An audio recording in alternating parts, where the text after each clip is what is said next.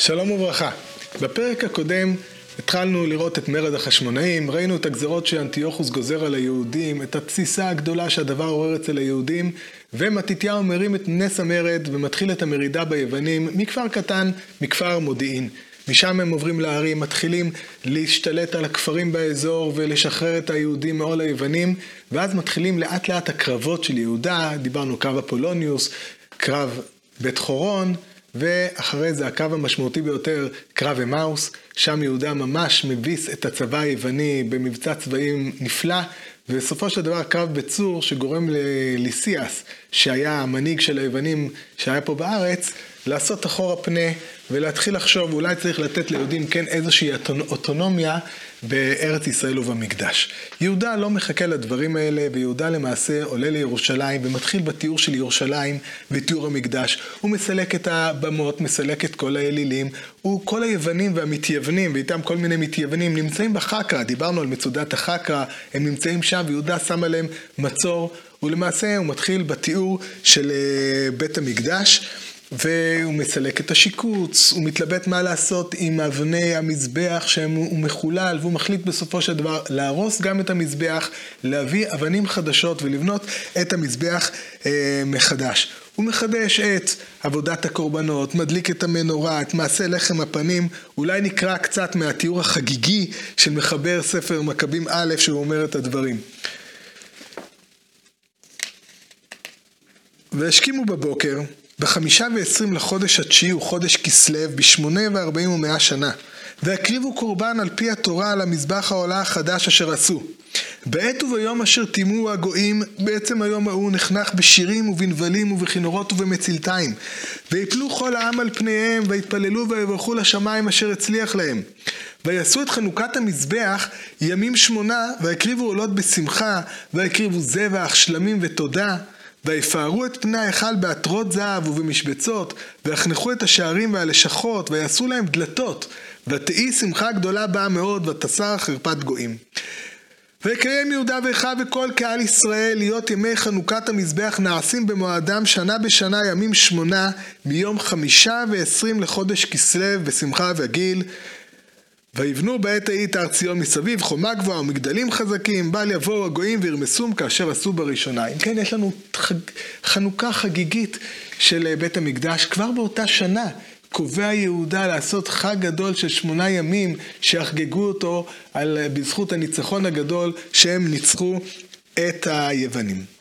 אחת החידות שעולה מתוך הדברים האלה יחידת נס פח השמן, אנחנו קראנו עכשיו את הדברים בספר מכבים א', שמתאר את חנוכת, המז... את חנוכת המקדש, את חנוכת המזבח, את חגיגות חנוכה, ואנחנו לא רואים שמוזכר פה העניין של אה, נס פח השמן. הדבר הזה חוזר על עצמו גם בספר מכבים ב'. אם נסתכל בספר מכבים ב', נקרא את הדברים בספר מכבים ב'. ומכבים ואשר איתו שבו ויכבשו בעזרת השם מנהיגם את המקדש ואת העיר, ואת המזבחות אשר נבנו על הכיכר בידי הנוכרים, וגם את יראתם הרס. וכתארם את המקדש, עשו מזבח אחר, ואבנים משולבות, ויוציאו אש ויביאו קורבנות כעבור שנתיים, ויעשו קטורת ונרות, וישימו את לחם הפנים. ואחרי עשותם כל אלה התנפלו לפני השם, והתחננו לבלתי יביא עליהם רעות כאלה עוד. ובשובם מלאכתו יעשרם ברחמים, ואל יתנם עוד בידי מחרפים ועמים זרים. וביום אשר טומא המקדש בידי נוכרים, ביום ההוא היה תיאור המקדש בעשרים וחמישי בחודש ההוא כסלו, ויחוגו את שמונת הימים בשמחה כחג הסוכות, בזוכרם את ריאותם לפני זמן מה בחג הסוכות בערים ובמערות כחיות השדה. ועל כן בענפי עץ אבות וענפי הדר וכפות תמרים בידיהם, הודו לאשר הצליח בידם לתאר את מכונו.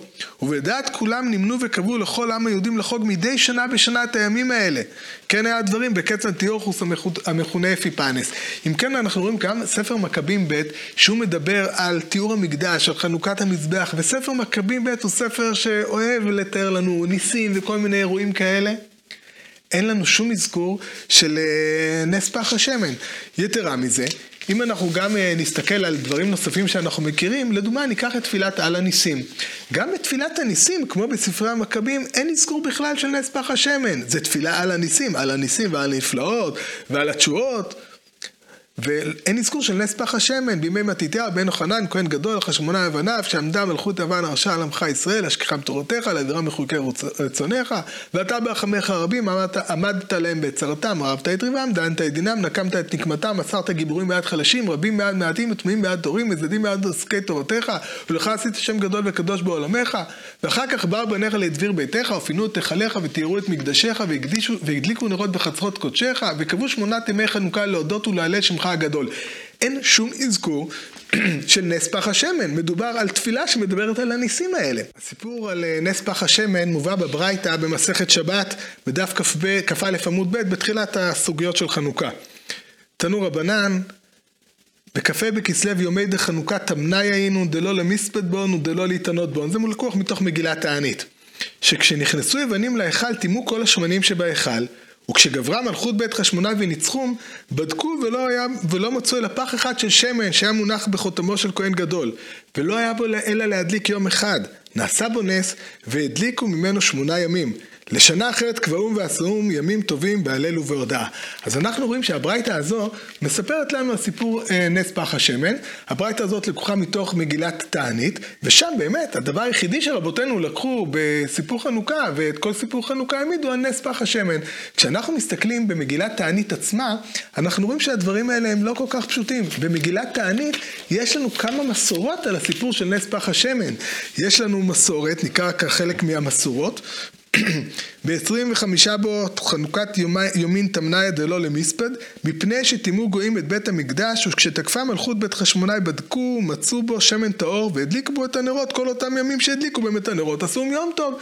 הדליקו את הנרות, לא מסופר בכלל על סיפור על פח קטן ש... שלא היה מספיק ליום אחד והספיק לשמונה ימים.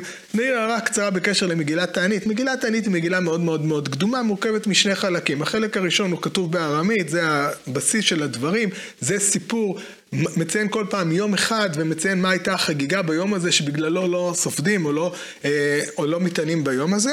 ואחרי זה יש מה שנקרא הסכוליון שזה הפירוט, הסיפור של הדברים, כאן יש מסורות, זה נכתב בשלב יותר מאוחר, זה כמו גמר, משנה וגמרא, ויש כמה מסורות שמה החגיגות שהיו באותו יום. אז קראתי עכשיו מסורת אחת, ויש עוד מסורת שמדברת על החנוכה של, של, של, של החשמונאים, והלא מה ראו לעשות חנוכה שמונה ימים, והלא חנוכה שעשה משה במדבר, לא עשה אלא שבעה ימים.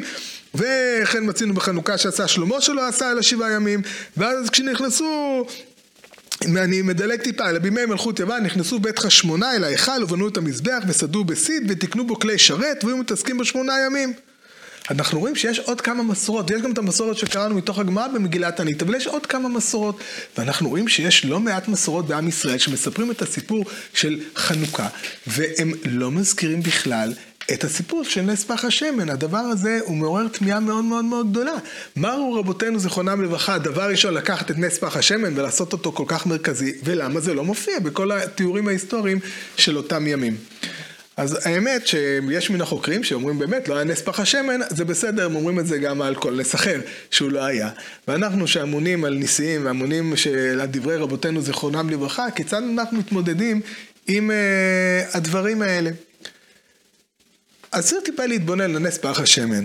דבר ראשון, צריך לדעת שהרבה מאוד מהדברים שהיו בבית המקדש, שמתוארים לנו על ידי רבותינו זיכרונם לברכה, אנחנו לא מצאנו בהכרח את העד ההיסטורי שלהם. מדובר בדברים שהיו בבית המקדש, מי שחווה את הדברים האלה הם קבוצת כהנים מצומצמת שהייתה שמה, ולא תמיד הם הבינו את גודל הדברים האלה, וזה לא דבר בהכרח שהתפרסם בכל העם.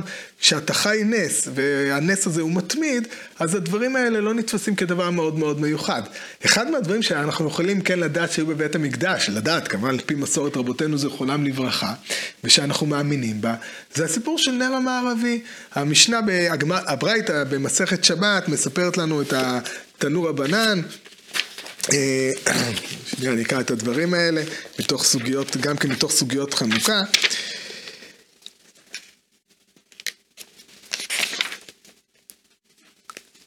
עדות וכי לאורה הוא צריך, והלא כל ארבעים שנה שהלכו בני ישראל במדבר לא הלכו אלא לאורו, אלא עדות היא לבי עולם שהשכינה שורה בישראל. מה עדות? אמר רב, זו נר מערבי שנותן בשמן כמידת חברותיה וממנה היה מדליק ובה היה מסיים.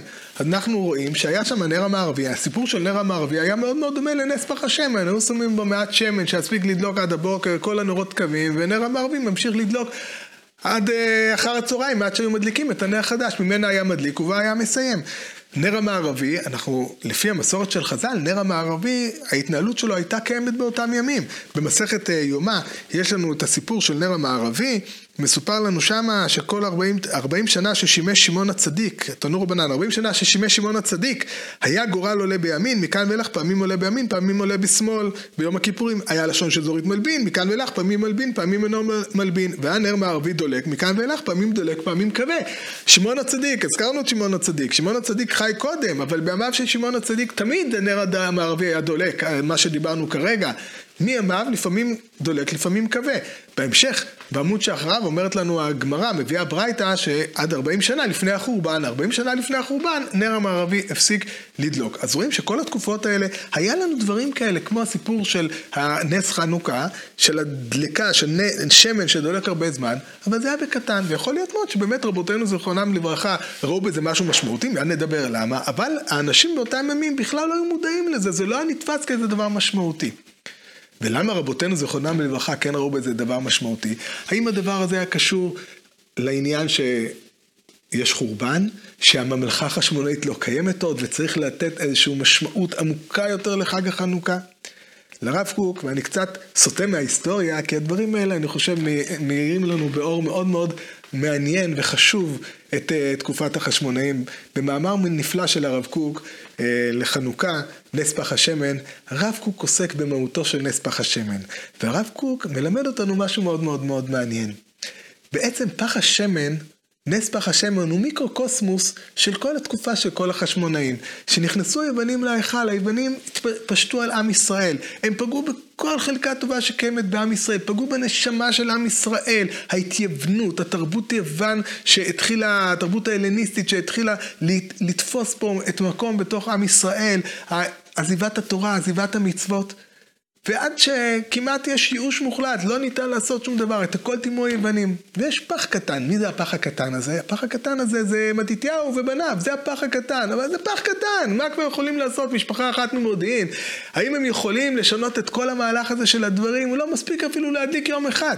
ואז נעשה נס, ואנחנו רואים שהמרד הזה של החשמונאים, האש שהציתו החשמונאים, פתאום הופך להיות לאש גדולה, למשהו מאוד משמעותי, משנה את כל הפנים של עם ישראל. אז נס פח השמן, רבותינו זיכרונם לברכה, לקחו אותו כי הוא בעצם מבטא, הוא מסמל את כל מה שהיה באותם ימים.